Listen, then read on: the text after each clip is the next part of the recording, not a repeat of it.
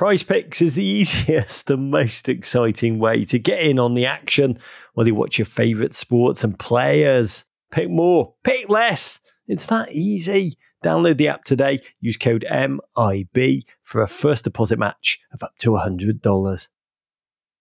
Yo, Trey. Yeah, Kev, what's up, man? I was just thinking, what would have happened if Drew Brees didn't fail his physical with the Dolphins and ended up playing under Nick Saban in Miami? There's a good shot the Finns establish a dynasty. Tom Brady and Bill Belichick probably don't become GOATs, and Tuscaloosa doesn't become the center of the college football universe. That's the butterfly effect for real. Hey, I'm Trey Wingo. And I'm Kevin Frazier. We're teaming up on a new weekly sports podcast from Wondery, Alternate Routes. As former SportsCenter anchors and current sports obsessives, we're consumed by all the what-if questions that make being a sports fan so excruciatingly fun. If you're like us, then you also live and die on the fallout from every drop pass or play call. Intercepted at the goal line by Malcolm Butler. Sorry, Marshawn, still too soon. Man. Each week on Alternate Routes, we'll take a flashpoint in sports, break down what actually happened, then explore every alternate scenario and the ripple effects it would have caused. Follow Alternate Routes on the Wondery app or wherever you get your podcasts. You can listen early and ad-free right now by joining Wondery Plus. This is Rebecca Lowe, or Rebecca Lua, if you listen to Suboptimal Radio, and you are listening to Men in Blazers on the N B C Sports Network. It's unbelievable! It's Friday.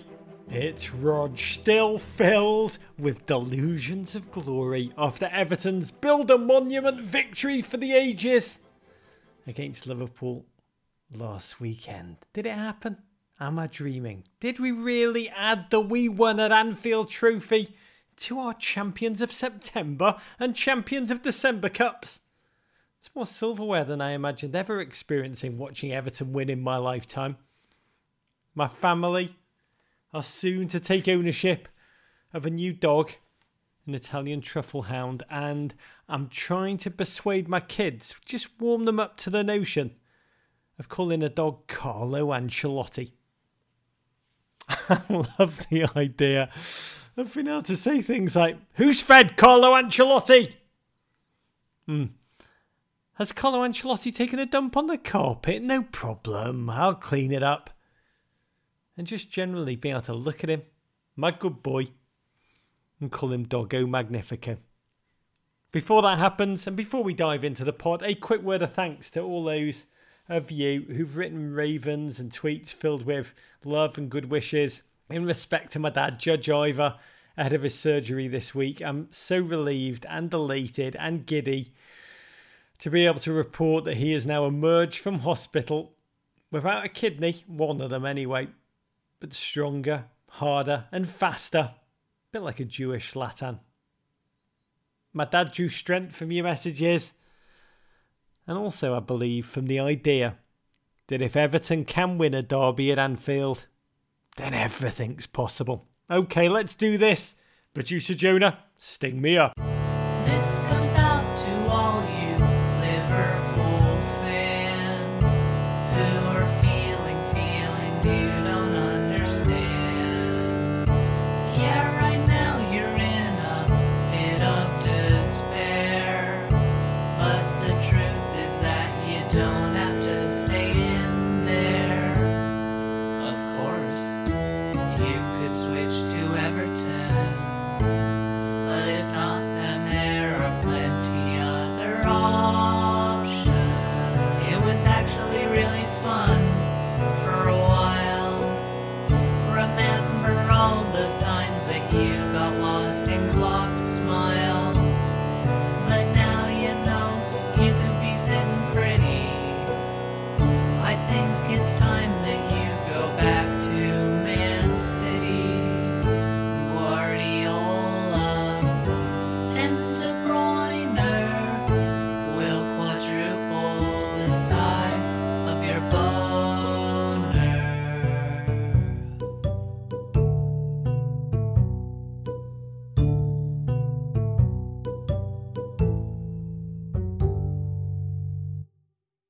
That was Pep Up Matt by Zachary Webb. What a incredibly surreal piece of wonder. Music that he describes as relishing an Everton win over a close friend who has switched teams from City to Liverpool. The sound of it, it drove me crazy. Like, what does it remind me of? And it's kind of like the love child of Liz Fair and Postal Service when I listen to that. It is magnificent. Keep sending your stings. We've had some unbelievable crackers over the past couple of weeks. Keep sending them in, because you are listening to W G F O P the Bald. Oh, the creation of Rog and Rog, where you call in your questions at six four six, four five zero, nine four seven two and we give them terrible answers. W G F O P the Bald is, remember, presented by DraftKings Sportsbook, who are giving all new players a chance to cash one hundred dollars. New customers can bet one dollar on any team to hit a three-pointer in any basketball game this week. And if your team, say the Wizards, makes it rain, you cash one hundred dollars. Thank you, Denny.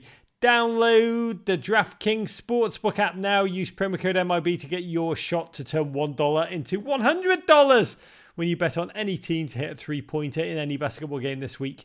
That's promo code M I B, M I B, M I B, M I B, M I B, for new customers to get a shot at one hundred to one odds on any basketball team to hit a three-point shot. Only DraftKings Sportsbook must be twenty-one or older, N J I and M I A V A. Only new customers, only restrictions apply. Winnings paid out before twenty-five free five dollar bets. See DraftKings dot com slash sportsbook for details. Gambling problem? Call one eight hundred gambler in Indiana, one eight hundred nine with it, or in V A, eight eight eight, five three two, three five zero zero. Question one. Question me up. Hi, Rog. Pat from Pittsburgh here. West Ham United fan. I'm hoping you can clarify a curiosity I have regarding the stature of football managers. Despite the prestige of the World Cup, it feels like a lot of the most talked about managers in the world coach at the club level.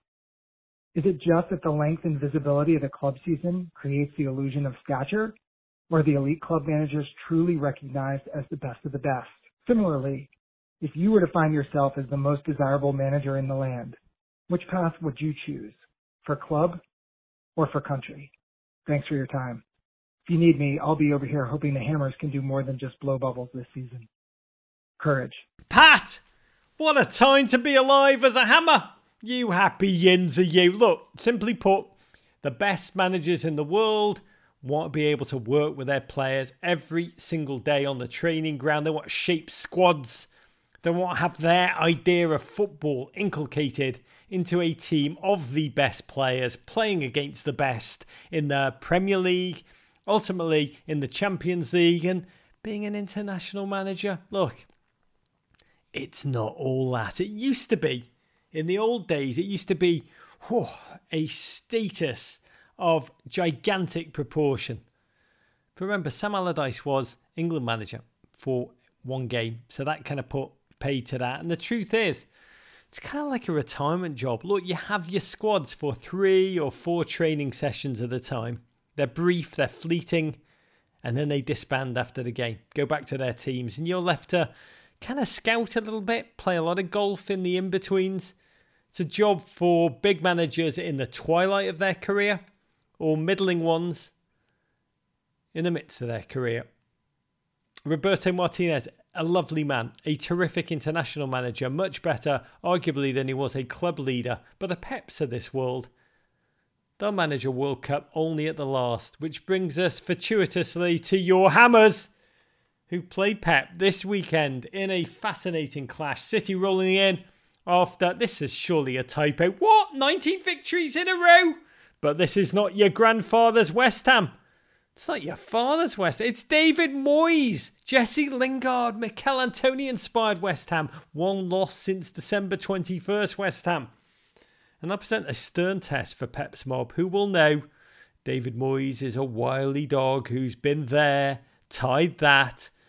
His team sit deep, say break us down, organised, disciplined, poised to seize the opportunity to counter. So I'm genuinely excited to watch this game. This magnificent City team, almost transcendent the way they smite teams with a cold calculating brilliance of an apex predator who wants to conserve as much energy in the art of that kill. I did love Pep Guardiola this week when he was asked, what's the secret to your brilliance, Pep? And he said this. We have a lot of money to buy a lot of incredible players. This is. I love it. Yeah. Yeah. We, work the, all the time. We win for the money. That is true. Mm. So without good quality of the players, we cannot do it. The, the humanity of this group, the players are fantastic. They have an incredible relation and play every game to thinking just this one, win this game. The Hammers, though, have done it another way. In the Premier League season of pandemic conservative approaches, low possession, focusing on set pieces and nicking a goal and never ever pressing. That's been David Moyes' specialty before coronavirus was even a thing. All those David Moyes specialties have come into their own. And this is going to be an amazing cat and mouse game. If the cat has won every game it's played this year as a cat, and the mouse is a dour Scot who always looks like he's at a stranger's funeral. Worth watching just to see what avant-garde menswear Pep's going to unfurl, to be honest. I think he's just trolling us at this point, right? He's got through his big scarf period. He's now dabbling in a fine-cut blazer that looks amazing from the front, but then he turns around and it's got a weird, cheap City logo heat stamped onto the back. What? But make no mistake, City's dominance is all Pep. A reflection of his idea, his heartbeat, his philosophy. Don't take my word for it. On Monday's Men in Blazers show, we've got Alex Caruso joining us, N B A champion Alex Caruso, who is an enormous, enormous City fan. And here's Alex comparing Pep Guardiola and his mentality to LeBron James.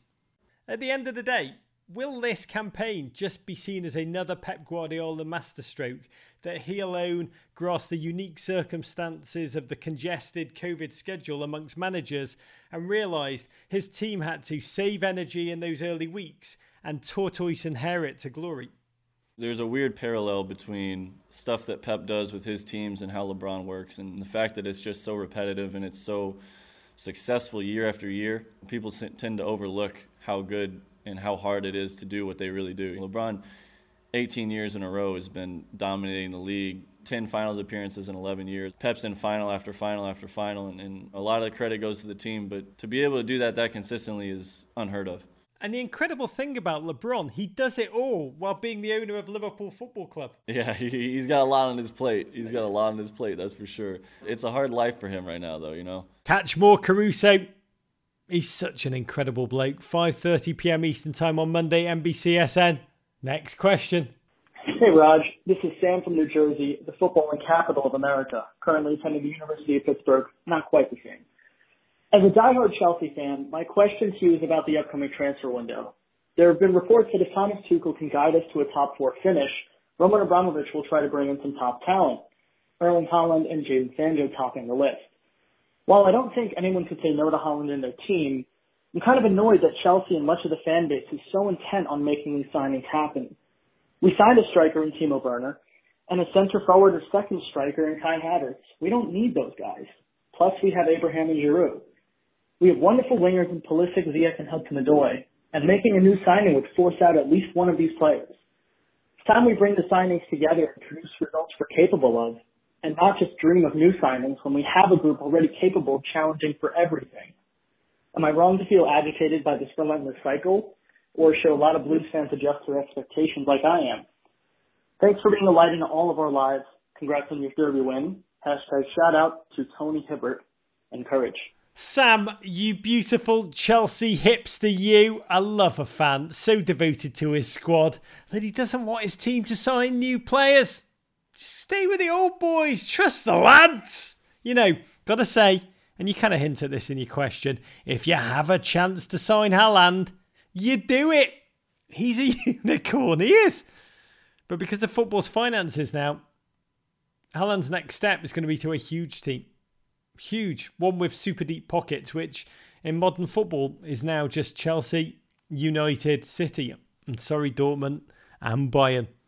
There's few others right now, if I'm being honest. And the challenge with Chelsea is that, like Manchester United, whom they play on Sunday in a clash of counter-attackers and counter-pressers, Chelsea brought so many bloody players under so many different managers who all have different philosophies that a squad can start to look like an exquisite corpse of good players, all but different mismatched players who don't have a cohesive idea of football in them.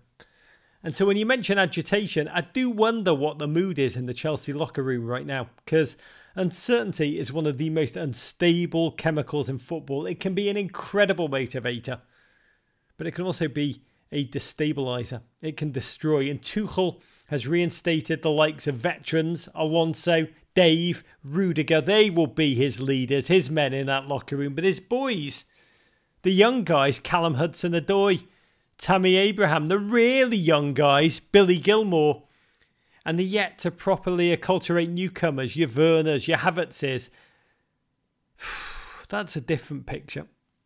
And I've got a feeling now you're really asking about one man, Christian Pulisic, who, if we're being honest, doesn't fit neatly into any of those categories.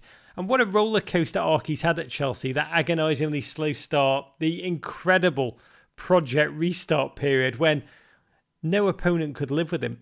And now this, what is it? An innocuous slump.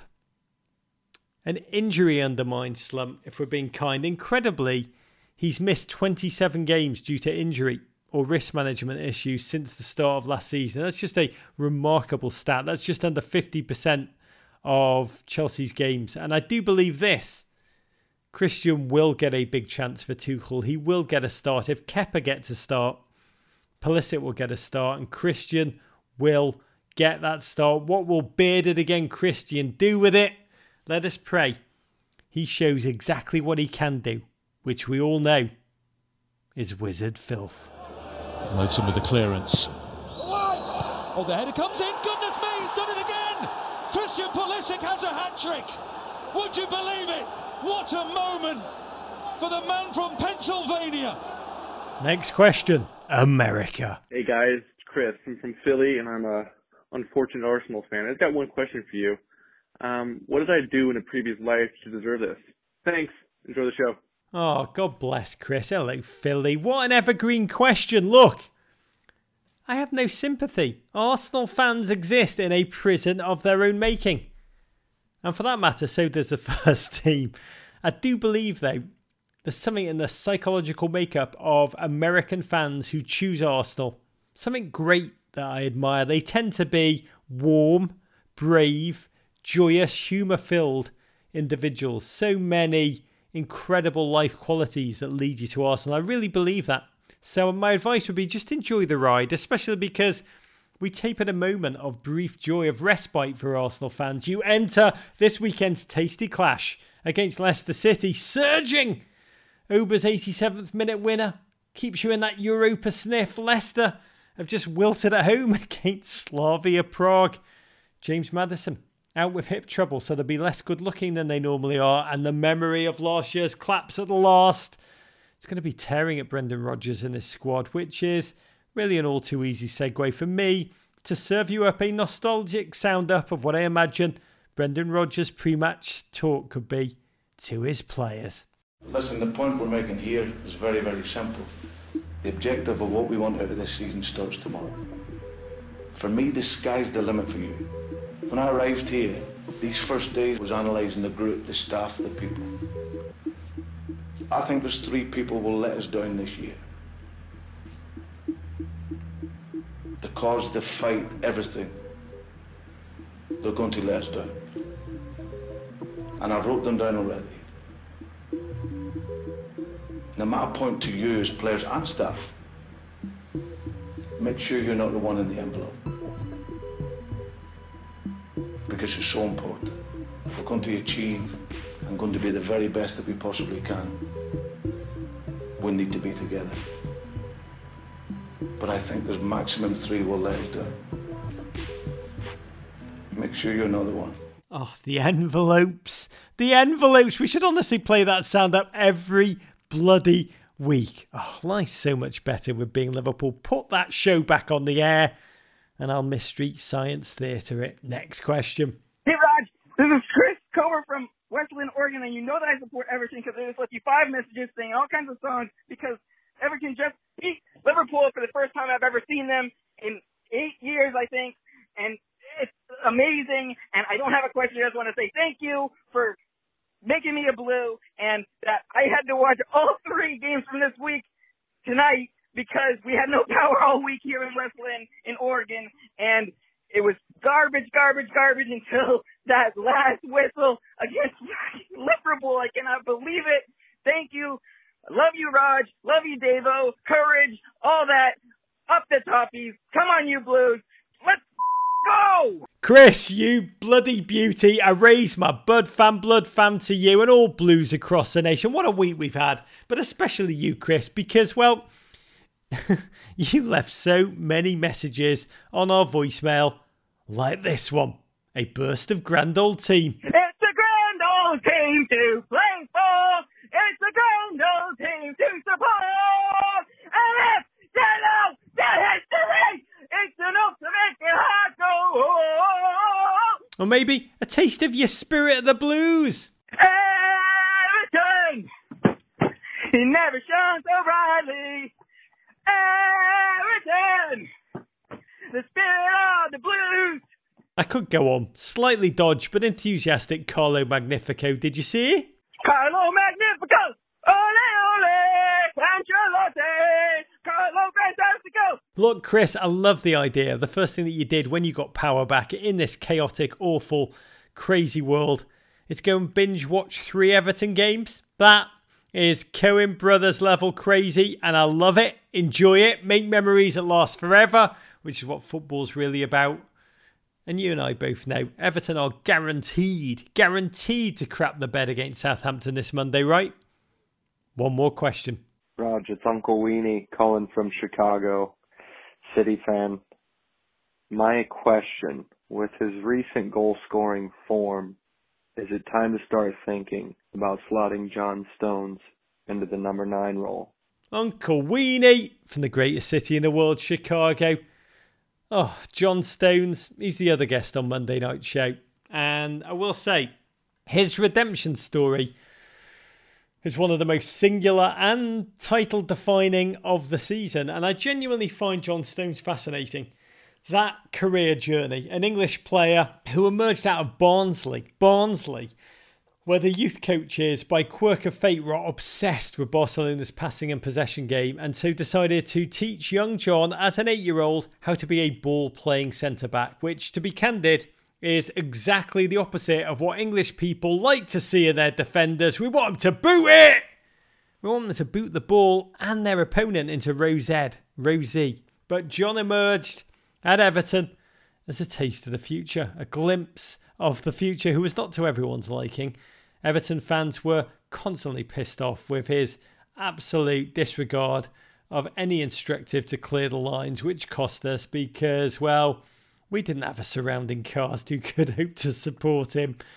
Pep loved what he saw, paid a fortune for Stones, hailed him as the future of City, anointed him his Q B one, and Stones was then undone by injuries, by decision-making, on and off the field, by the task really of being City centre-back, which is an unforgiving role. The rest of the team pushed so high up the field, you are cruelly exposed. And it was, you know, a dark time. Stones, let's not forget, was available for transfer last summer. Done. Pep was washing his hands of John Stones, but John Stones wouldn't have it. He started to work out resiliently on and off the field, analysing his game, looking at the errors in his decision-making.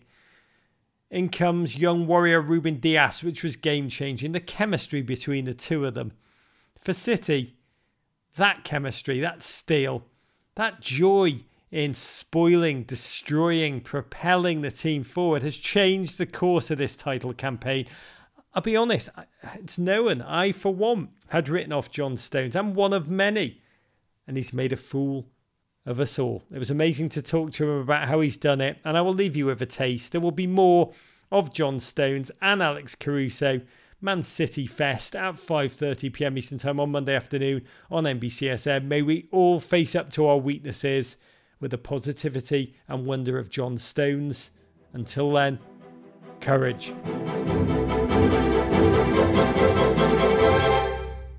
Last year was a tough one for you. You were struggling with injuries, personal issues, you're out of the starting lineup, rumours of possible moves.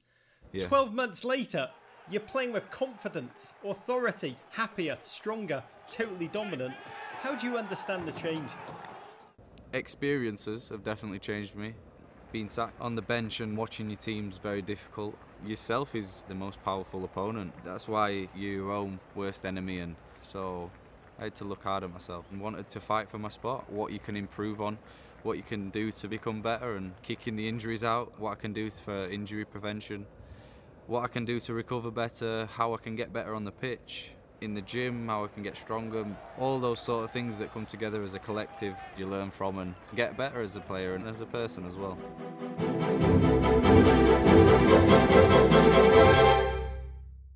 Hey Prime members, you can listen to Men in Blazers ad-free on Amazon Music. Download the Amazon Music app today. Or you can listen ad-free with Wondery Plus in Apple Podcasts. Before you go, tell us about yourself by completing a short survey at wondery.com slash survey.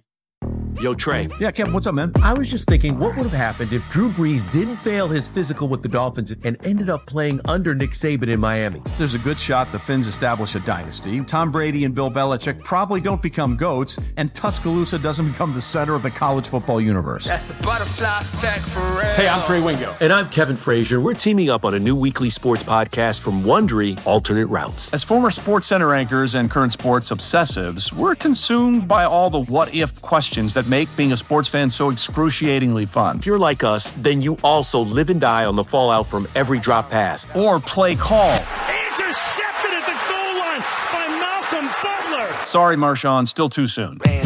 Each week on Alternate Routes, we'll take a flashpoint in sports, break down what actually happened, then explore every alternate scenario and the ripple effects it would have caused. Follow Alternate Routes on the Wondery app or wherever you get your podcasts. You can listen early and ad-free right now by joining Wondery Plus.